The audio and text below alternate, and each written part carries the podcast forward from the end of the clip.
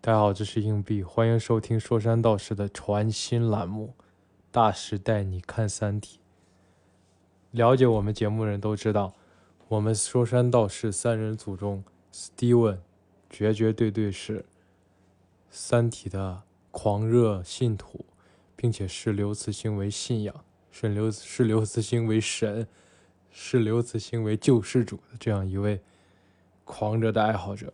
并且这一期还请来了我们共同的好朋友外宝，同样也是将《三体》视为开拓了自己视野，在自己的想思维到达另一个维度的这样一部作品的一一位我们的非常好的朋友，作为飞行嘉宾。而我呢，也是在 Steven 不厌其烦的安利下，终于翻开了《三体》的前两本，看完之后，同时也觉得真的是瞠目结舌、大开天眼的一部作品。同时，我们三个人开始分享。我们三个人在看完前两部的观感之余，Steven 也会分享为什么《三体》会对他来说是如此特别的一部作品。如果你跟 Steven 一样是《三体》的粉丝，亦或者你像我一样才最近才刚刚翻开了《三体》，都可以来听下这一期。嗯，这期可能涉及前两部《三体》以及《三体：黑暗森林》的一些剧透。如果不想听到剧透的人，可能可以在看完之后再来收听这一期。OK，欢迎收听我们的传奇栏目。大师带你看《三体》。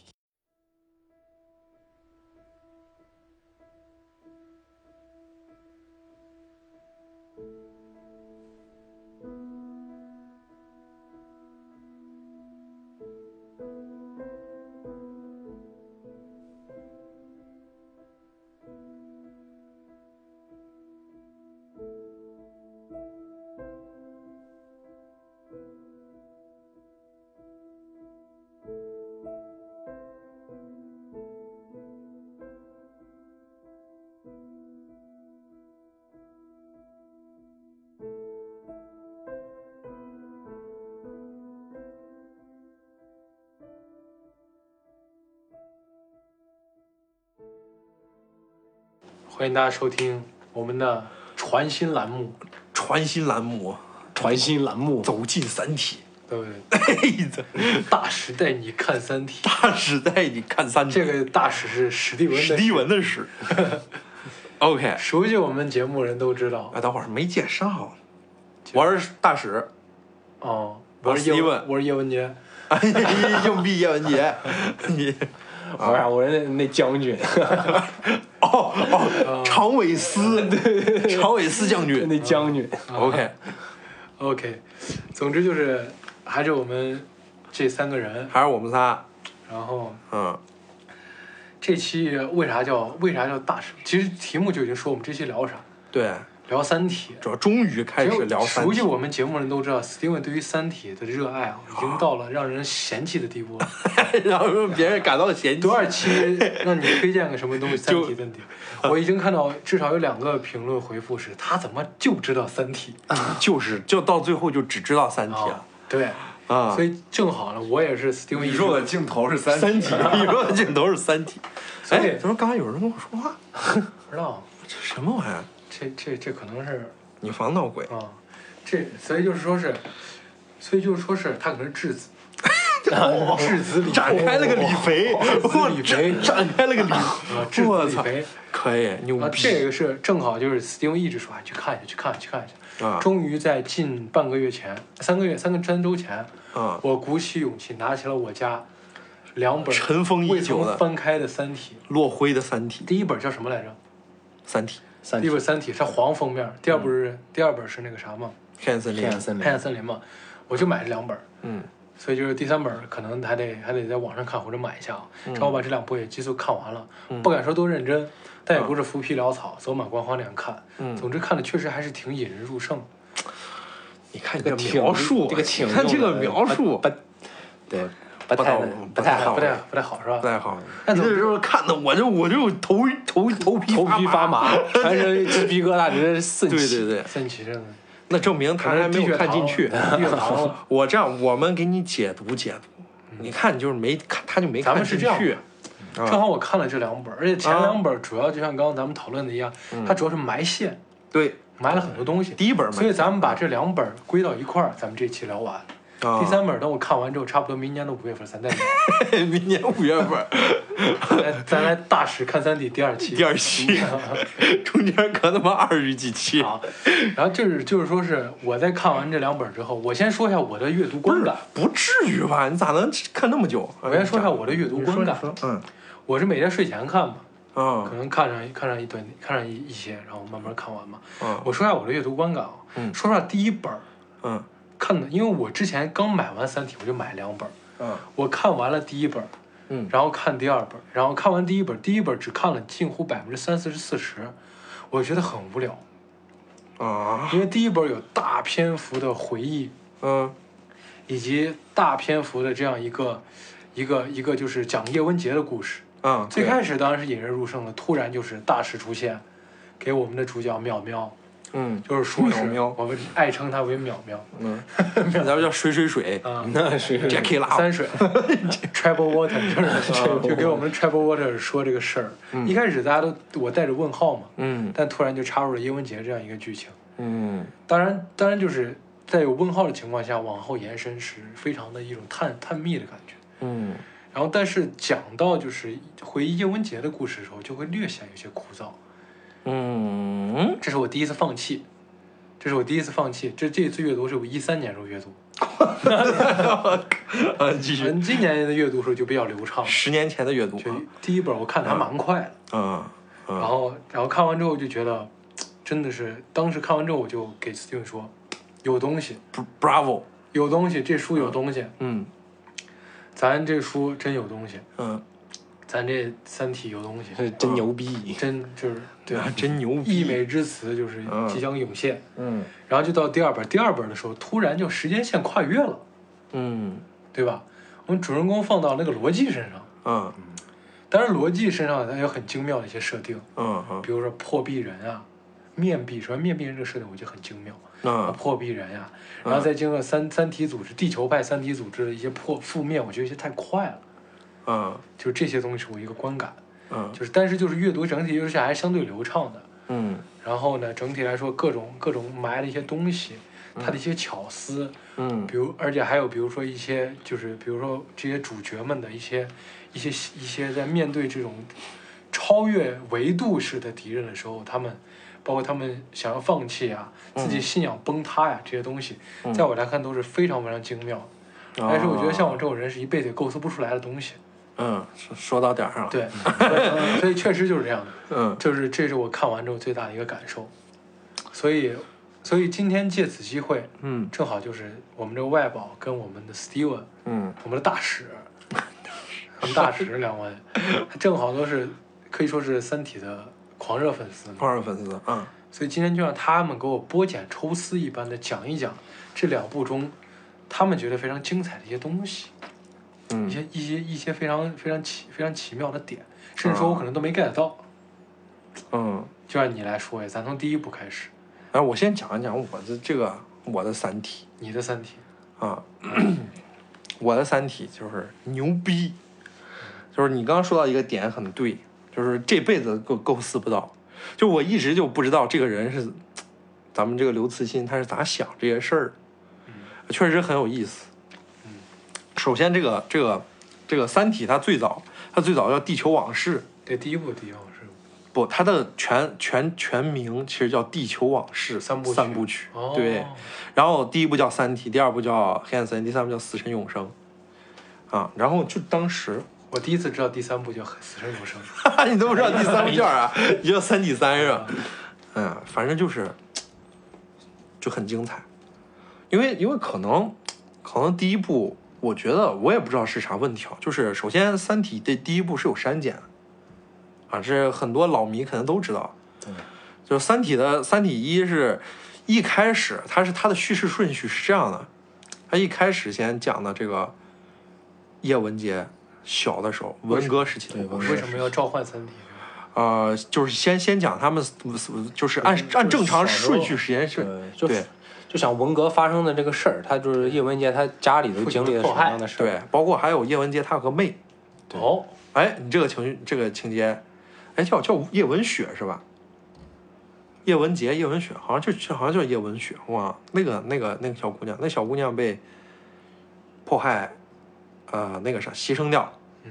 牺牲掉，选词还是比较慎重。啊，但是需要慎重一点，否则为啥会被删了？这个这个情节，对，当然而且是很惨的，对当时是很惨的，啊，就是有很多这种这种很那个啥的一些描写，然后但也是我感觉，即使你说删减了，他其中对于文革时候描述也挺挺震撼，挺震撼的，挺对吧真实。你不是说觉得有点枯燥就我第一次看，哦，它主要是，其实当时我我是被这本书，我是这样的，我是观看，前面也是我不知道他在讲啥，对，然后我一直就是那个常伟思就说，常伟思对着汪淼说，就我们已经身处到战争之中，对我就莫战名其争妙在。哪儿？对这块是就非常我也莫名其妙。就是他说到，他当时嗯描述就是他们说完战争之中的之后，然后汪淼看向了窗外，嗯，是一片祥和，还有小孩在打闹。对说战争在哪？对，战争在哪儿？对，没有发现现在就是战争在哪儿吗？ 啊不要故弄玄虚然。 后共同玄虚啊，不是这个东西真的是很那啥，就是就是，首先我是先看到这儿，我看到这儿就是，我就嗯，就就很奇怪，然后整个这个，然后他去加入到一个组织到一个一个会，一个密会里边进去，对对对然后跟人去聊天啥，我都觉得很奇怪，然后一直到这个射手与农场主。知道吧？射手与农场主，他就是用那个台球给你去讲这个，物理知识，就是原就是那个对撞，原子对撞，就是对，就是对撞机讲那个东西，然后我就给他讲，就是物理学死已死。这个时候，其实对于我当时来说的我，我应该是高二的时候吧，对我应该是看这块气的，因为我不喜欢物理。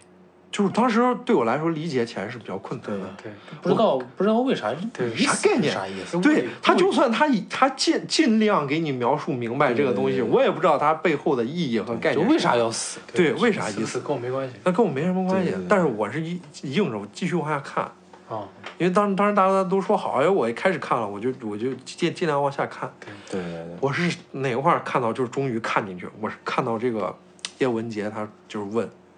就妈妈他们是什么，啊，就是问他他们是什么，他们是历史，就是对这这个就是叶文洁以后就是突然讲到那一句，就是问他他们是什么，因为其实其实文革这个东西对于，呃，我那个时候的我来说，它是一直萦绕在我心中的一个问题，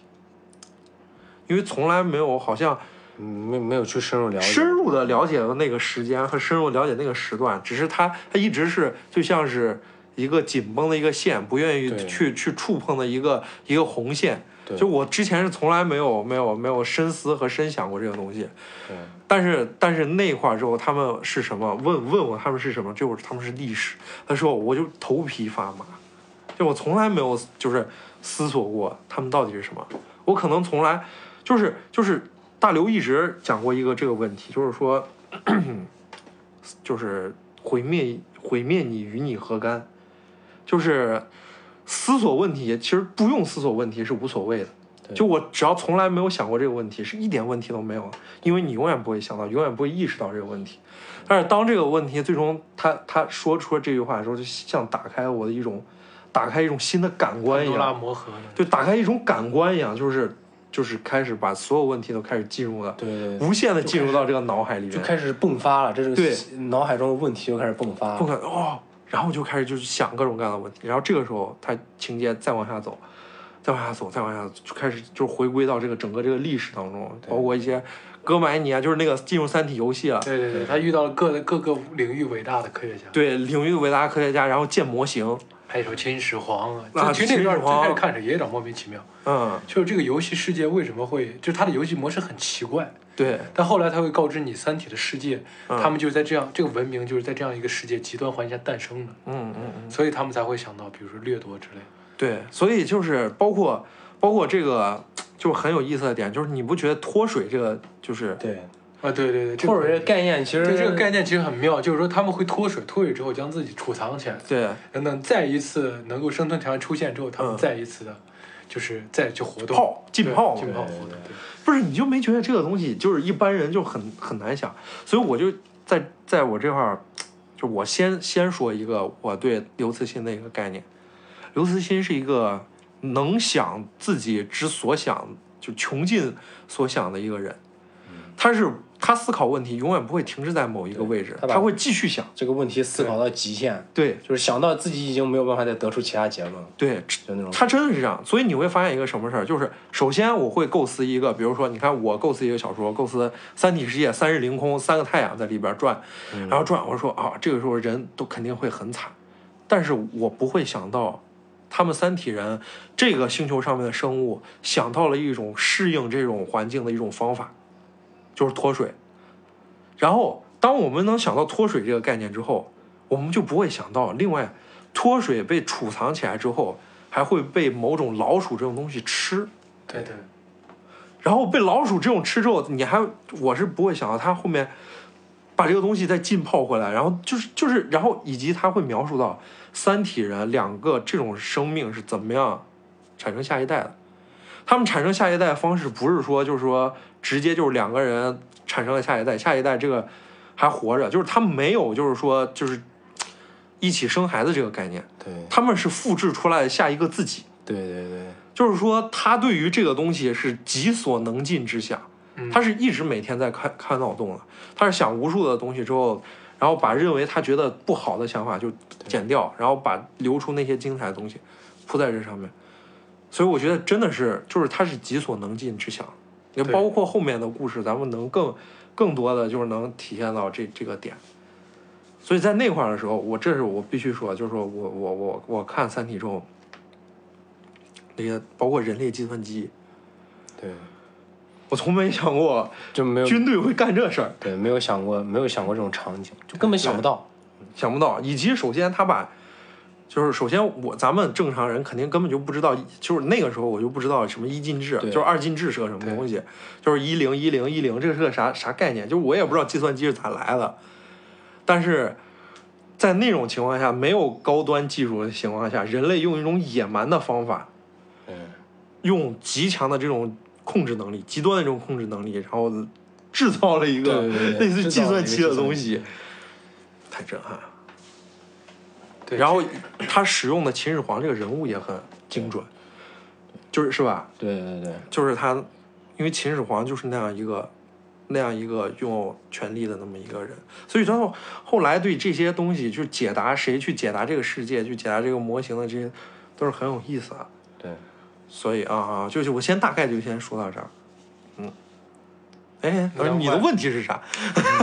我就是你就让你描述一下啊你对《三体》的观感。 OK，第一步来讲，嗯 OK，就是我是从这儿就是看进去，我从那个地方上开始，对整个包括那个那个是文革中间的事儿，咱不聊不不多聊中文革的事儿，反正是整个以及到最后为什么叶文洁选择就是说就是回答，就是对不要回答其不实《要三回体答，为》什之么中不有回那答种有那种反战派，嗯其实是警告过他，对说不要再回任何信息了。对这个这个点又特别好，对对对外星人竟然会有反战派，对对对，对，其实只这个东西就是他能所想到一个文明的一个形态了，对就不可能一个文明是万众一心的，是即使他们面临着崩坏，对总之也会是有反对的声音存在。对，他他埋了很多点儿，这个点儿咱们后面再说。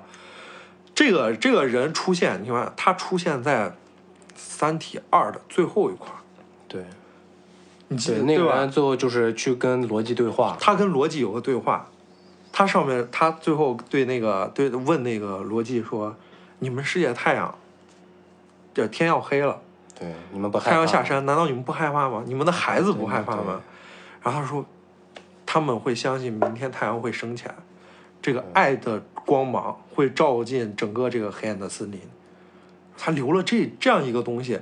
这个角色从那个地方又重新又勾回来，对对对人很强大，对，就真的真的这个东西，这这太太强大了。他当时他，而且他就是个那种纯屌丝嘛， 就是就是人类社会里的那种，就是每天就是在那儿做观察的人，但是嗯他心中他也有是一人种类社会学家，对他，他他就是他就是不是他就是监听啊这个对《三体》的一个小监听员，就是啊类似我于以一为你个说逻辑，小工人，啊，他是个工人，对但是他心中就是有这样的东西，对就是这些东西都一直，就是说他可能从第一步早都已经把这些东西全部都对对对。慢慢的想好铺好都了铺好了，其实对，再比如说你说像，其实第一部中，我觉得大家跟我如果观感相似的话，嗯比较震撼一点，肯定还是虫子论。嗯，就是最让人震撼的、就是，我们都是嗯虫子，对，就是说你们都是虫子，就他们，我我我当时在最好奇就是那个质子，在知道人类形成联军之后，他们威胁人类的方式到底是什么？嗯我能就想到很多，比如说很俗套的语言，问你们末日将至啊，嗯或者说我们是对你是降维打击，类似于这种。嗯但是结果发现就是怎样是一种凌驾于你之上的态度，就是根本就无视你，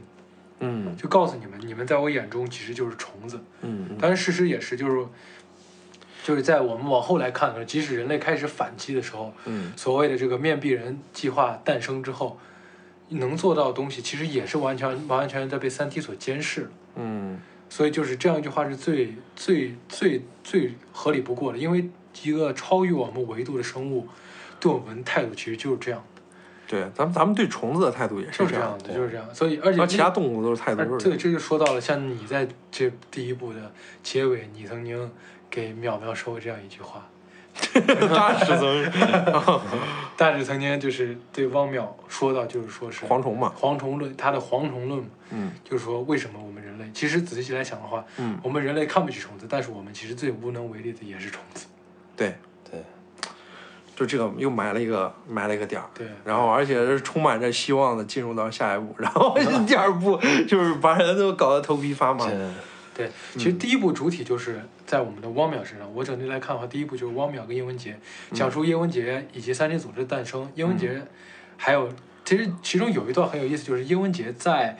给三体组织传出信号之后，他其实传出这个信号嗯之后，我记得他是牺牲了自己的爱人，嗯，对吧？对嗯他就牺牲自己的爱人，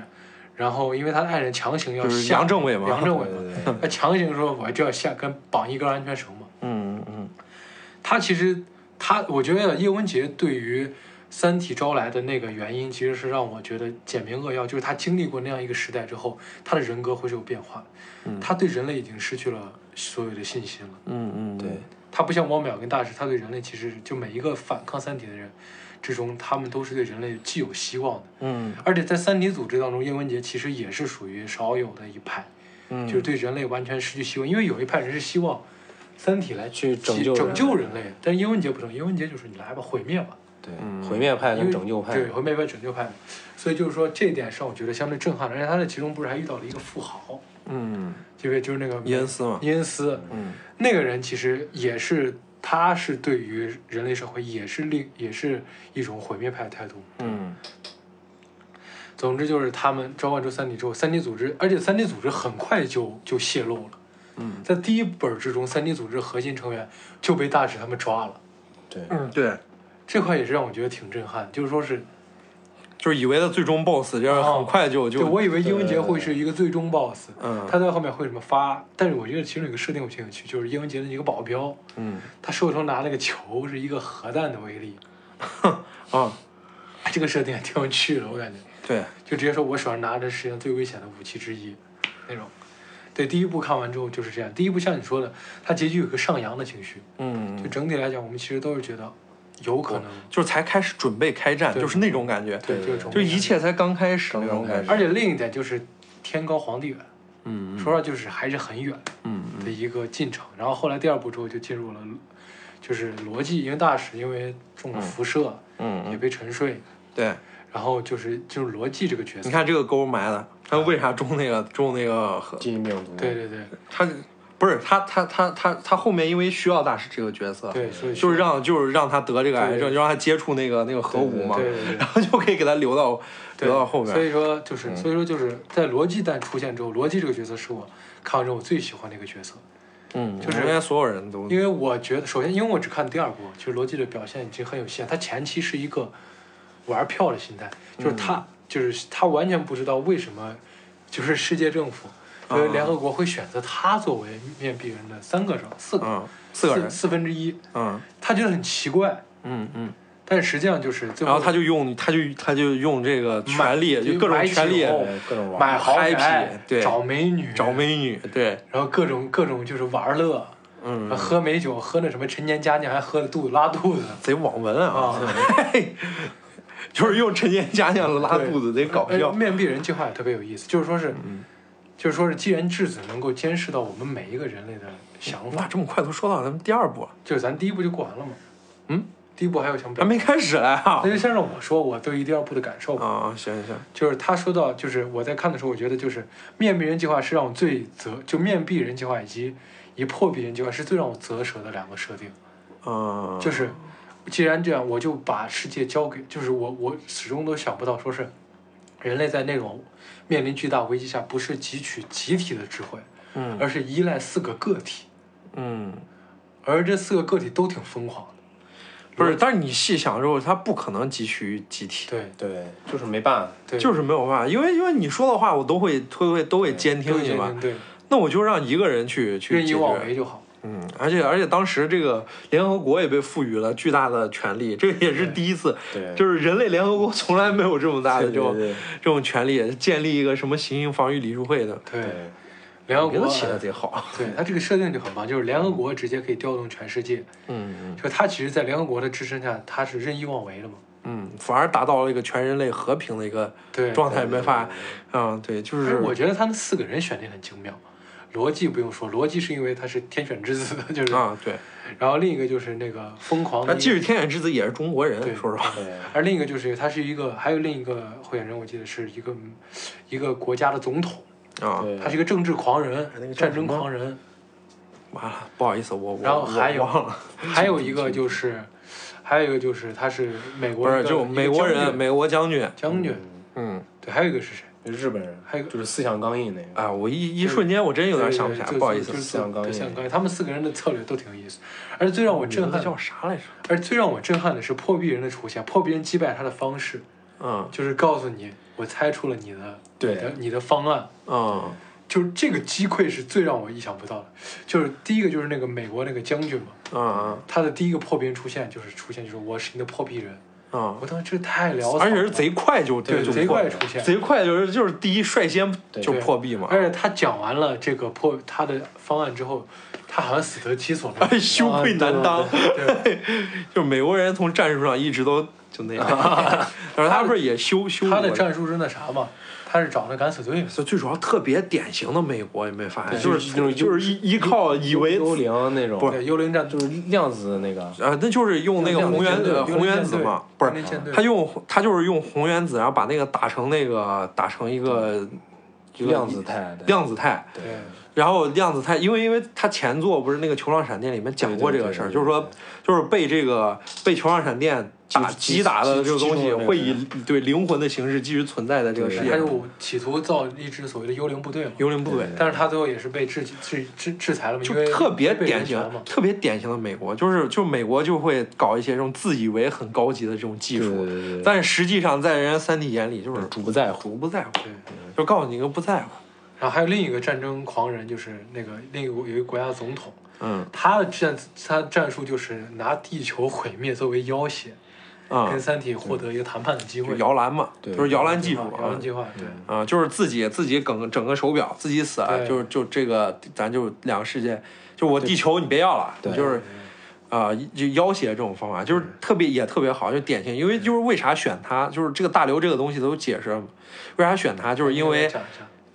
因为因为他他是一个小国家的，他他是南南南非的是吧？南美还是南南非非的的？南非的，南非的一个总从统，这类似一个战乱的国家，对他他他出来了，枭就雄他有那种计谋，对，他是枭雄的那种，他有他有计谋，他能周旋。选他的原因是因为在这个之前，就是他能周旋于大国之间，对，他能把这个美国都搞得就就受不了。那就是那看来，那我们要选之间人以，小那博我们大是要选一个哎嗯就会以小博大的一个哥们儿，就选他。然后他就选了，就是想了个自爆的办法。然后这个人的结局也很难受，也挺惨的，感觉，就是他被揭穿之被后自，己国家人视为叛徒，拿石头砸死了。对，他是被那石石头对，这砸段的也是我印象最深刻，就是他下飞机之后，嗯，他以为他是以为迎接自己夹道的欢迎，对，就没想到所有人都说你竟然想把我孙子嗯害死，就那种感觉，嗯，就对，是乱石中砸死，嗯，这个这些都也挺都非很洲那个的也点挺，非洲的，不是他这个点就是很人类，他对他很很人人类，性全全人类都是这样，就是对不断的塑造英雄和打倒英雄的一个过程，就是这，就是其实他当时有描述，就是在那种状，就全世界都知道三体来临了，嗯其实有一部分人他是觉得无所谓了，嗯，离我还很远，就是还有多少代，啊四百对年了我还，嗯这一代我是能高枕无忧的，对，反倒他们很讨厌这些面壁人，因为嗯他们用的资源就是那个时候已经，你不是它有个设定是全人类又开始用起粮票了，啊，对，就是因为他们要把所有的资源都用来什么太空计划、嗯，对，什么面壁人供他买美酒，就是那种大家其实对面壁人是很不理解的，对，因为就是就是会存在这种疑，就是所谓猜疑链，其实在这儿对已经有了，这就就是是我不知道你在干嘛，就是你，那他任何事情他都是就是可以可以去，对就你别猜，对就是你猜就是你你有问题，对嗯，对，就对是所有人都是就是都不都不会问他的计划，对，啊就是逻辑其实也是被质疑最多的，因为他根本就不干事儿，最对前，期所以什什么都不啊干，什么都不干，嗯，反正说就造就颠儿呗，对。还是日本还是还是最最有意思的点儿是啥？啊他就是说他选了一个他根本就是就是就是绝对别没人能找到的在地球上的地方，而且他又有雪山，但哎又是有他还这不让别人告诉他这个地方是哪儿，嗯，他说你别告诉我这是哪儿。你看这这个点是不是都对都很好？对人家特留就而且你们记不记得最妙就是他在离开这个地方的时候，他真正打起精神之后，他说：“嗯你告诉我这个地儿在哪儿，因为我不会再来了。哎，”视死如归了，就那种感觉。这个东西就日本那个人就是他是把自己冰冻了，因为他、嗯他等到那个电脑技术能够达到那个状态的时候，啊对再把我再把我唤醒。对思想刚印这个东西再再加到人身，哎有刚印族嘛？反正就后面有人说就是。已经就有钢印族，有人有人怀疑说那个楚言是个钢印族，钢印族嘛对？对他楚言有有一个就是说，所以说其实其实就有一个问题，就是说就是你认为整个四个四个面壁人当中，就有个问题，就是你觉得谁是那个谁成功了？是另外三个人为什么逻辑成功了？为什么三个人都失败？里边有回答说：“你以为逻辑成功了吗？就是错。整个四个人，所有人面壁人里面，只有那一个钢印族那个哥们儿成功。对只有他的计划真正的为人类保留了未来的火种，对，因为他的钢印族整个就藏匿在整个这个人类当中，对太 太空哦太军、空舰队里面太，空舰队里边咱儿们，别给我剧透，呃，不行，这要给你剧透， 就是藏在他的，反正就是钢印族藏在里边一个人，然后对一个舰长他就被怀疑是，但是从来也没有人，也没人知道，没人有证据，因为这个东西它植入进去之后，你怎么想怎么认为这个东西就是绝对就没有办法去进行佐证的一个东西。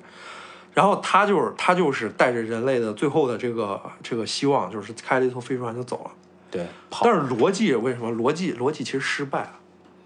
因为逻别别别急别急，别急咱先说说，我先说说，我看到逻辑这个计划，逻辑是后来打起精神，他想到了一个东西叫嗯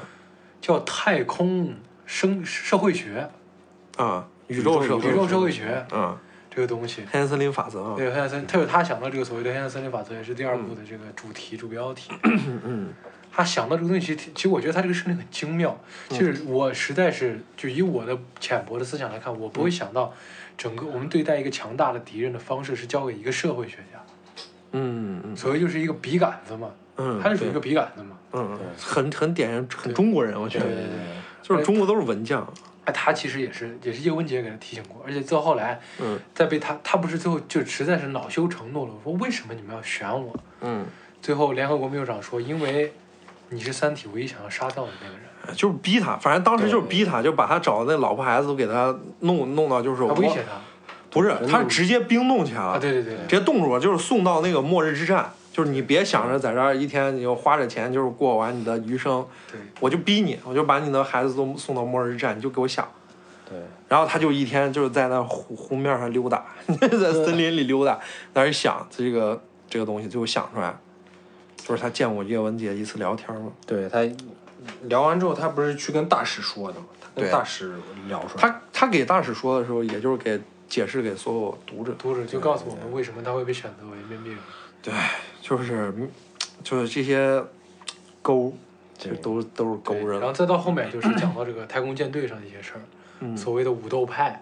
嗯嗯嗯，再包括他假造那个流星流星雨，杀死一些就是反对这个科技发展的人，对，这啊样一个反对那种啊张北海嘛，对张北海，就张北海杀死了一把那些些，老老老老老老老老专家全部都对干掉，就是老专家其实是不支持去发展所谓的太空战队。对，他是不支持，就是说投资太多的东西，对发展可控核聚变技术。嗯对其实他们是，其实在，在人类中，他们有两个策略，一个是交给四个面壁人，嗯另一个就是我们发展科技，对看有没有可能能够抵抗，嗯，因为三体来还需要很长时间嘛。对，其实就建造太空战舰队嘛。对对对，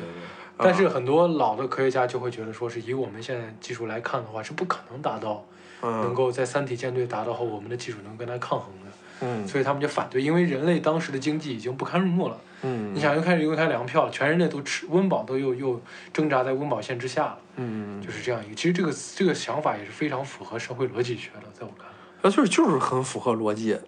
就是 就冷，所我以大就刘的是所逻以辑。就是整个全球进入冷战备战时期嘛。嗯，对对。然后其主要是他们，他们就是认为这个大力投资这个东西，他们也觉得发发明不出来啥，他们当时是觉得发明不出来啥，对对对，他们觉得。所以就是高层和这个年轻一层就产生了这个这个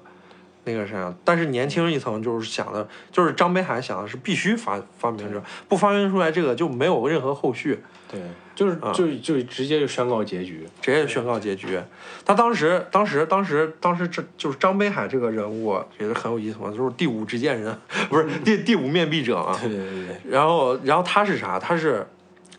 就是那会儿看的，也就是令我就振聋发聩，就是他爹死之前就给他说，就是要多想。对，就是他这个东西真的就是他在，就是他觉得，我觉得有些激激入到我的心里，因为我从来没有想过这些东西，想的太短，这是对于所有人来说的一个面对的问题。对，就是你老是不想最就不穷尽的想，对，所以我们想不到。你看到的情节里边，现在有有的有的这个东西，这对于我来说啊，就是我我我我从来没有，就是我们经常习惯想一想问题就会想停止，对，就停下来了。就停下来了。就我不知道你有没有这种对经历，就是说我们的思想是有我疆界的，疆界，就是那个边界，就是就是比如说在任何一个角度上，就最近发现的一些事儿啊，包括任何出现的一些问题，就包括那个咱们西安地铁，就是就是最普通的最普通的这些事儿，其实我们都会经常习惯性的想到一个自己认自自以为啊是边，界的地方，差不多的地方差不多就了就停住就，对，经常会这样，就是想啊，就也甚至也会有很多网友就说，哎，这个事情啊，就是我们要我们要做什么以下怎么怎么法律，我们要健全，然后什么人不能不能这样，不能这样。很多时候，其实我们还没有思思考到真正的那个那个最远的那个地方，所以要多想这个东西，真的是振聋发聩和和和击击打到。OK，你你继续。我还你不是还一直在说你的观感？我我们俩还没开始嘞，第一步，哦对，哦你俩还没开始，我俩第一步还没开始。我感觉你已经，呃 OK，就是不，太多，《三体》太多对，。总之就是我的观感就这些了，接下来就交给你俩，好因为我觉得就是听你刚刚说这些，我觉得我想再得到一些反馈。就刚刚你说到这个，我可以再延伸一下，嗯就这种《三体》类似于这种这种作品，让我觉得最让我觉得非常让我得到冲击一点就是。嗯当然，我们也是通过作者的视角去窥探未来嗯所谓这些经验人士怎么想，但我估计应该是大同小异的，甚至有嗯可能作为一个科研工作者，他们会有更远的一个视野来看。我觉得拥有更多的知识，就会看到更远的地方，嗯想到更多的问题。嗯所以就是这，这让我想到我我看了，我还有一个特别喜欢一部电影，就是《星际穿越》中，嗯让我最震撼的一点，就是全世界进入了一个大饥荒时代，嗯就是种不出种不出谷子，嗯的时候，经济完全倒退的时候，NASA NASA 还在在运营还在搞火箭对对对啊。 ，NASA 还在运营搞火箭，他就摩根弗里曼嘛，嗯给那个男主说，我们每年一两百亿投这儿了，嗯 然后这个时候就，然后就说，那你们为什么不让不让市民就是普罗大众知道吃？吃饱饭那啊。你这让他们知道，他们不得跳脚？嗯 就是，但是我们就是他们为的，其实不是说是我们这一代人活下来，嗯而是为了未来我们呃，人整类个的人活类动的文明延续。活下来了。嗯三体中其实也是这种想法。我们面对的这个危险，不是不是我们一般所能看到那种，比如说什么什么什么什么 E.T. 啊，不嗯是没什么异形啊，嗯普罗米修斯啊，什么第第九区啊，就是那种已经就是血淋淋的站在我们面前的危机。嗯嗯或者我们已然被奴役了，而是一个在未来遥不可及的东西。嗯就这个问题对我来讲，就是也能折射到我们人生中遇到一些遇到一些问题，嗯比如说我们给自己设立的一个目标，嗯但这个目标太过遥远，在在我们行进向这个目标的过程中，我们其实很难保证自己每天都有一个良好的进步，嗯良好的一个坚持，因为太过久远的目标，其实会导致我们有一种惰性，嗯，对，因为并不是迫在眉睫。啊嗯但是这些跟我们在不同维度的科学家，或者说是刘慈欣他的笔下，或者这些科幻小说作者的笔下的他们，其实永远永远都是在把眼界放眼到未来的未来来看，嗯嗯嗯，而且他们把自己把就人就在这总结了对都，， 就是我看完两部的一个感知嘛。嗯，嗯总之，这些就是我看完这两部之后最大一个感知。但剧情的精妙，咱们刚刚有提到，嗯接下来就交给你们二位去发挥一下，啊拔咱高可以多一下。聊一下啊，啊。其实我你你可以讲讲你的，因为你你到现在一直都没对说话，我的我的钢管啊 啊。其实就是你的观感，嗯，为什么管你的钢管， 你的钢管钢管在在家放着。啊，OK，啊，就是其实为什么我我是就是这个《三体》，就是我奉《三体》这个为神作，就是我圣经，呃圣经啊圣经，你看，你看，就两期节目就把他的，对我们听众就了解了我们外保了，嗯信仰奥特曼，圣经 是三难，你讲，哎呀，啊，就是为为什么《三体》在我我的世界，就是在我的生活中算是一个圣经？就是说，因为在就是在看《三体》之前，嗯就是说，呃就是我从来就是不会去想一些东西，就是就不会去嗯主动的思考太多。你就像比如说，呃，那个时候我记得特别清楚是高中的时候，就高中的时候，其实就是因为，嗯，这个，就是从小就是，其实我我的家庭环境就是就是很正常的一个，对，是一个很那种很普通的家庭环境，就说都是父母这就都都是很是啊，对，对对，就是说，就是其实父母并不会就是就是很去朴素给你一些啊，不会引导咱们思对考。嗯对去给你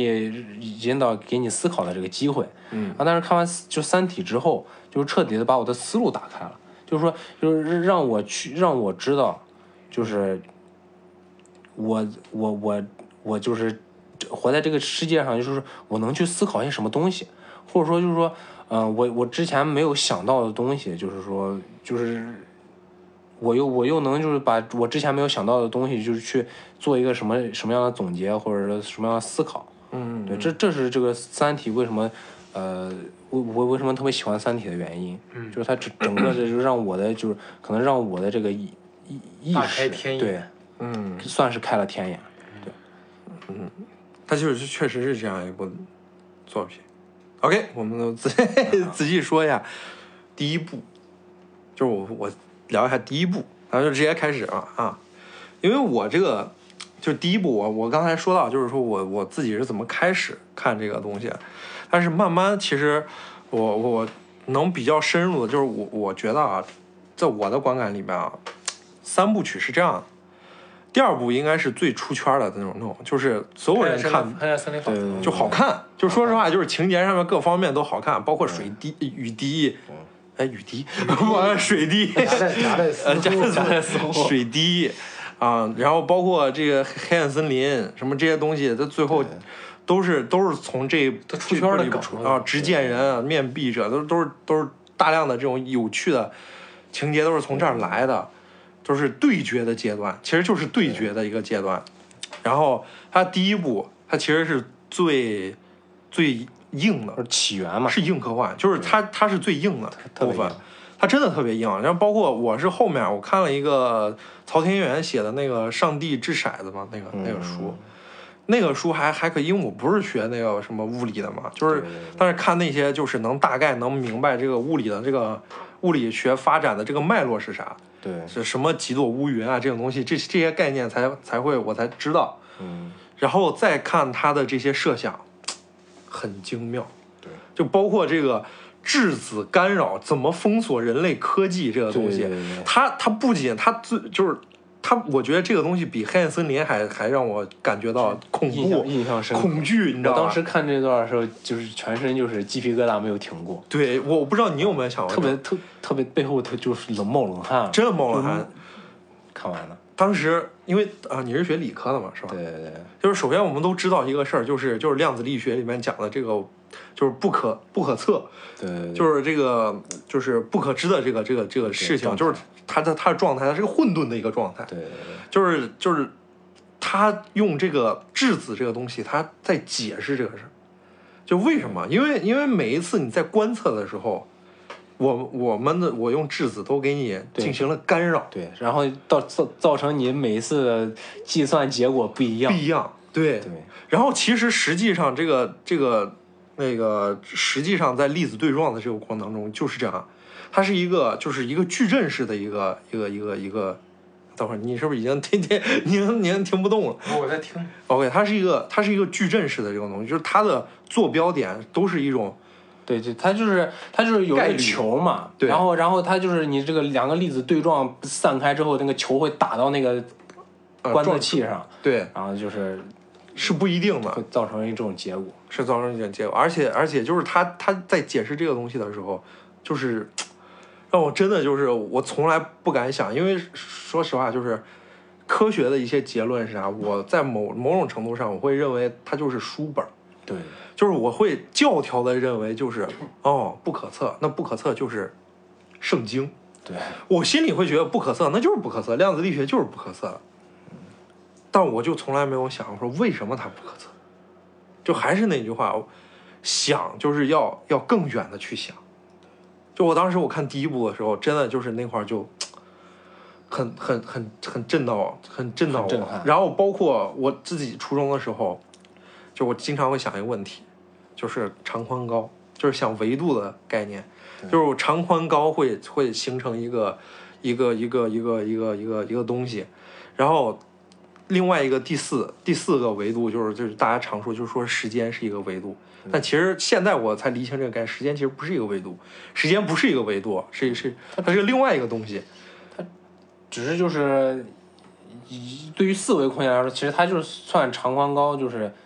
长宽高嘛，然后时间就是对也只是它们的一一部 分。某一个部分某个特性，相当于一个计量单位。像一个呃，它就是有这个东西才会产生长宽高。就你能，它是个你能明白，就是有了时间这个概念，有了有了时间这个箭头的这个指向，有了这个固定的方向之后，才会产生这个。但是就是当时我会去想这个问题，我就认为长宽高之后另外一个维度是什么。然后他在讲到质子的时候，讲到卷曲的质子，从十一维的那种高维上面卷下来的这个这个这个这个展开，然后不停展开，然后每每展开一次，然后就大多少大多少。他们进行这些维度的试验的时候，我靠，真的就是特别跟看天书一样但，听看电视根就根本就是，其实 对我其实理解不了。理解不了，那个时候都理解不了。就是他说的，而且还说是展开了一个二维平面之后，二维平面上面有人在观察他们，还在对攻还击得攻击它，他在攻击他们，我靠，就是就是就是真的就是有，当就是你在看一段时间之后，你重新再看《三体一》的时候，我觉得《三体一》真的对，其实特别想法太多特了，别新奇。细就是它细节特别多，对，它细节的新奇的那种想他法，们每个细节而且都设计得特别好。对。其实就是那展开那一段，就是从就包括一维是什么 样子下来，对啊就那一维画面描述那个线是一根线二啊二维那种线，啊线的那个集成的那个面嘛对对对对，对集成了一个超级大的一个平面嘛，对对对，然后这个这个东西，然后就说那种什么技术线，你们你其实感觉不到它，但是就是你感觉不到它，又能感觉到它那种感觉，它就就很奇妙，啊就是从来可能从视觉上面，就是我们从来没见过，所以说就《三体》看《三体》的时候，感觉自己的视觉跟不上对对自己的阅读的那种感觉，想象不出来，想象不出来。就是用大脑去想象不出来这个这个这个画面的这个存在，以及就是另外也就是说，就是大刘是一个军事迷加那个加历史迷嘛，嗯就是所以他历史里边出现那些人物的那个那那些。就是在三 D 游戏里边去放置的那些人物，他们能干了啥？他们为什么去写这么一个模型？它其实很好地在隐喻咱们这个世界的东西。对对对，就是咱们人类其实也只建立了一个模型而已，然后这个模型不一定是正确的，就是真的是他这个时候他在隐喻这个事情，我们从来没有想过吧，对吧？就是《三体》里边有呃那个谁哥白尼还是谁建了一个仪器，啊，呃，就是它就是自己在那儿运行了对，在多少多少次它都是准的，但是它就突然就是有一次就算错了，然后三日凌空了嘛，就对对对，哎三日凌空还是啥，我我我忘了，就突然一下不准，它本来是就是像墨子，哎是墨子，啊对对对对墨墨子子建了一个建了一个浑天仪，然后咔咔在那儿转，然后这个东西就是他们基本上都是对的，得观测的结论啊什么什么都是基本都是对的，然后最后就一次不对就错了，就就就被毁灭掉。那么，就我们这个世界现代人类建立的不断推翻和建立的这些模型，会不会也是有一些错误，或者是有不是不是说错是一误，种未知性，是一种未知性的，是不可知的。就在可能在咱们的这个视角下，然后在对咱们的这种理论下，它这个我模型们的是逻对辑下，对对，以及是一个极短时间范围内的是正确的，但是你真的放眼到一啊放个大到整个就是特别长的一个维，就就是这个视角下，对视角下这个时间内，其实它可能就啊可能是个错的。但是这种爽点，但是这种爽点，我不知道能不能就是就是不喜欢科幻的人能不能，呃或者说不不就理解能不能理解得到这些东西，甚至就是我我说刘慈欣写的最好的一块儿，他他思想走得最远的是毁灭你与你何相干，对就是说理论和宇宙也在那儿，和我们人类有何相干？他上升到这个东西的时候，当时我真的是震撼和佩服到五体投地的。你能明白我那种感觉？就是真的是，就我们现在建立的、我们想的东西，可能一直以来只是我们人类的一种臆想意。向。对我们在做的做一个大梦，就其实你有时候想想，就是说为什么一加一等于二？对，这种基础都已经是一个概念的设对，定。就是在咱们的一脑海中就已经已经一一就是一就已经就印到你的脑海中，说是对一加一等于二。那就是咱们的思想刚对，硬。这只是这其实只是在咱咱们在咱们这个人类整个维度维度层面来说对，咱们得出这个结论一加一等于二，但是这个宇宙的真正的这个理论是什么？到对到底到底就是不相当于说是，比如说我们经常看到一个谚语，就是说嗯有一只虫子，嗯它在冬天出生了，它嗯死在冬天，它回到天堂，上帝问他世界是什么样的，他世界是一片白雪皑皑的。嗯对有一只虫子死在夏天，对对对他就问上帝问他世界怎么样，他说世界是无比炎热的，对两个人产生了对立，说你去到你根本没有认识这个世界，但说不定我们就是只是一只虫子。对就这个四季铺开，它起码见证了一个季节，说不定我们连季节中的三百六十五天中的一分钟，都没有都没有历见证到都没有见证到，我们真的就是这样何其渺小的感觉。对，而所以就是就是这个东西，当我觉得刘慈欣他能以这样的这个人类之躯啊和这种肉脑能想到这个这个地位，他真的是一个开了天眼的人，就像就是就是那个那个小说里面写，就是他可能对，小说那个序是对那个谁写的序？韩松写的序是吧？对他是一个，他说开他是开了天眼的人，就是我科学家是科学家，因为有的时候你经常会看到，比如说像那个前一阵儿清华的那个科学家，那个哲学家，嗯，他们也会说，就是说啊，世界就是这样，世界就是这样，世界就是这样。他们也不一定是走得最远的人，他们只是理解了现在构建的世界是怎么样的。真的是特别极其少有的，才会有像爱因斯坦这样的人，然后牛顿牛顿这样特的斯人，拉，特斯拉都都是都埃是隆营马斯克营哎销， 他然后包括就是真的是能，就包括 M 理论能想到那些东西的，能真正能想到一个全全新的东突西破的太少了，这种人真的是其实你说到这儿，太少让我想的就是，这本书毕竟是出自刘慈欣之手。其实我觉得他在其中记记载的、写下的每一个角色，他们的心路历程，说不定都是自己他在思考中所得是到的结论。是的是的比，如说昆虫这个东西，我觉得他说不定在思考到某一个点的时候，对他意识到自己何其渺小，得到了这个结论。对啊然后他突破了这个维度之后，他又把这他的另一个思想，昆虫和又有怎样的能力，怎样的怎样的一种一种一种顽强的生态、嗯生命力，他又赋予了大使的大使的身上。对他把对对让这个人物把他的话讲出来，对，只是对只是只是在说他的只是话，讲讲对讲出这他这其实也是所我在思做考出的一种东西。理解。对，他是，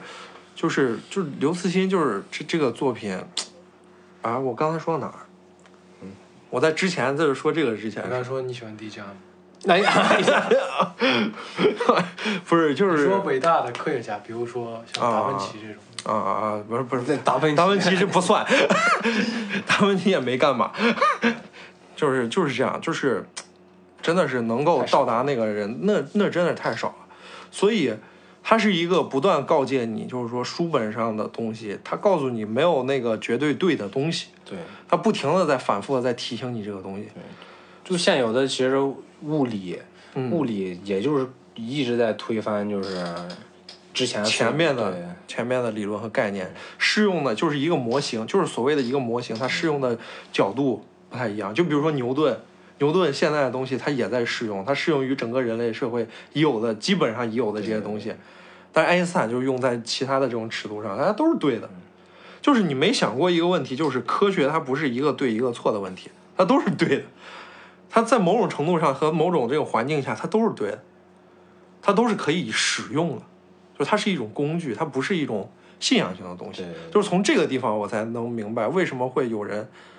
就是就是科学的观念，就在这本看这个书的时候发生一些改变。就我觉得这个是真的是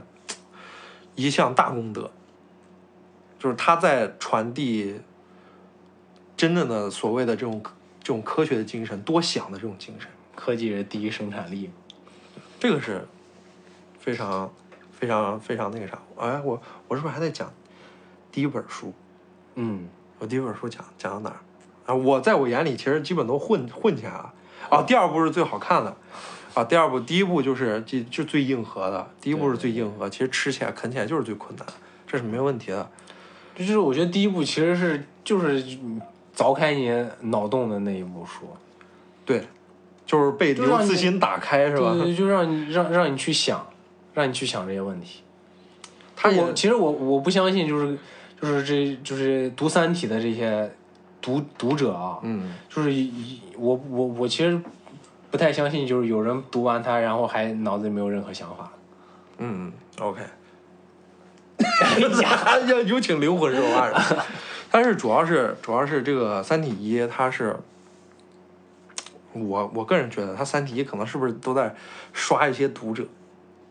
就是你要是接受不了这个东西，或者不喜欢这个东西，你就别看。呃阴谋论啊了，搞点这小阴谋论，然后就是，但是他确实是做到了，他他有这么一个壁垒。其实《三体》是有这样一个壁垒，所以《三体》没办法像《哈利波特》也或者《权力的游戏》那样那样弄出来，那他种也热门 IP，是热门的那种超大 IP，它它它它做不到，它是有一个这个壁垒在这个地方。然后《三体三》就是，然后就说到《三体三》，就是你接下来要看的二这个《不是，三体二》好看啊，嗯，就没了啊，就评价最三高体啊。三咱下回再说，等我们看完之后再说。我就大概说一下《三体三》是啥，《三体三》是是是把大刘的就是最最肆意的东西全部就展现出来。展现出来的一个作品，就是最艺术的，嗯就是第一部是最最硬核、最最最艺最科科技的、哦科科技 科技的啊，最理性那种。第二部是最好看的，第三部就是最艺术的。第三部是个纯艺术的，就因为是就是第一部是硬科幻，第二部是商业片，第三部是艺术片。差不多有，，差不哎多是这这个，个真是这个概念，真是这样。他在第二部写的时候，他会疯狂考虑，就是这个读者看这个故事，爽不爽？对，爽点在哪儿？他其实就有人说《三体二》会像一个爽文，确实有点，人汪淼的生呃逻那个逻辑生活就很爽吧。对，就他就是从一个什么就是啥都不知道，啊我我原来挺喜欢约炮的一个人， 对，约炮的人，然后被被谁给点点打通了任督二脉，然后一下子就是就是，所以第三部，所以我我哦天的感觉。啊，对，第三部就是就是是一个纯这种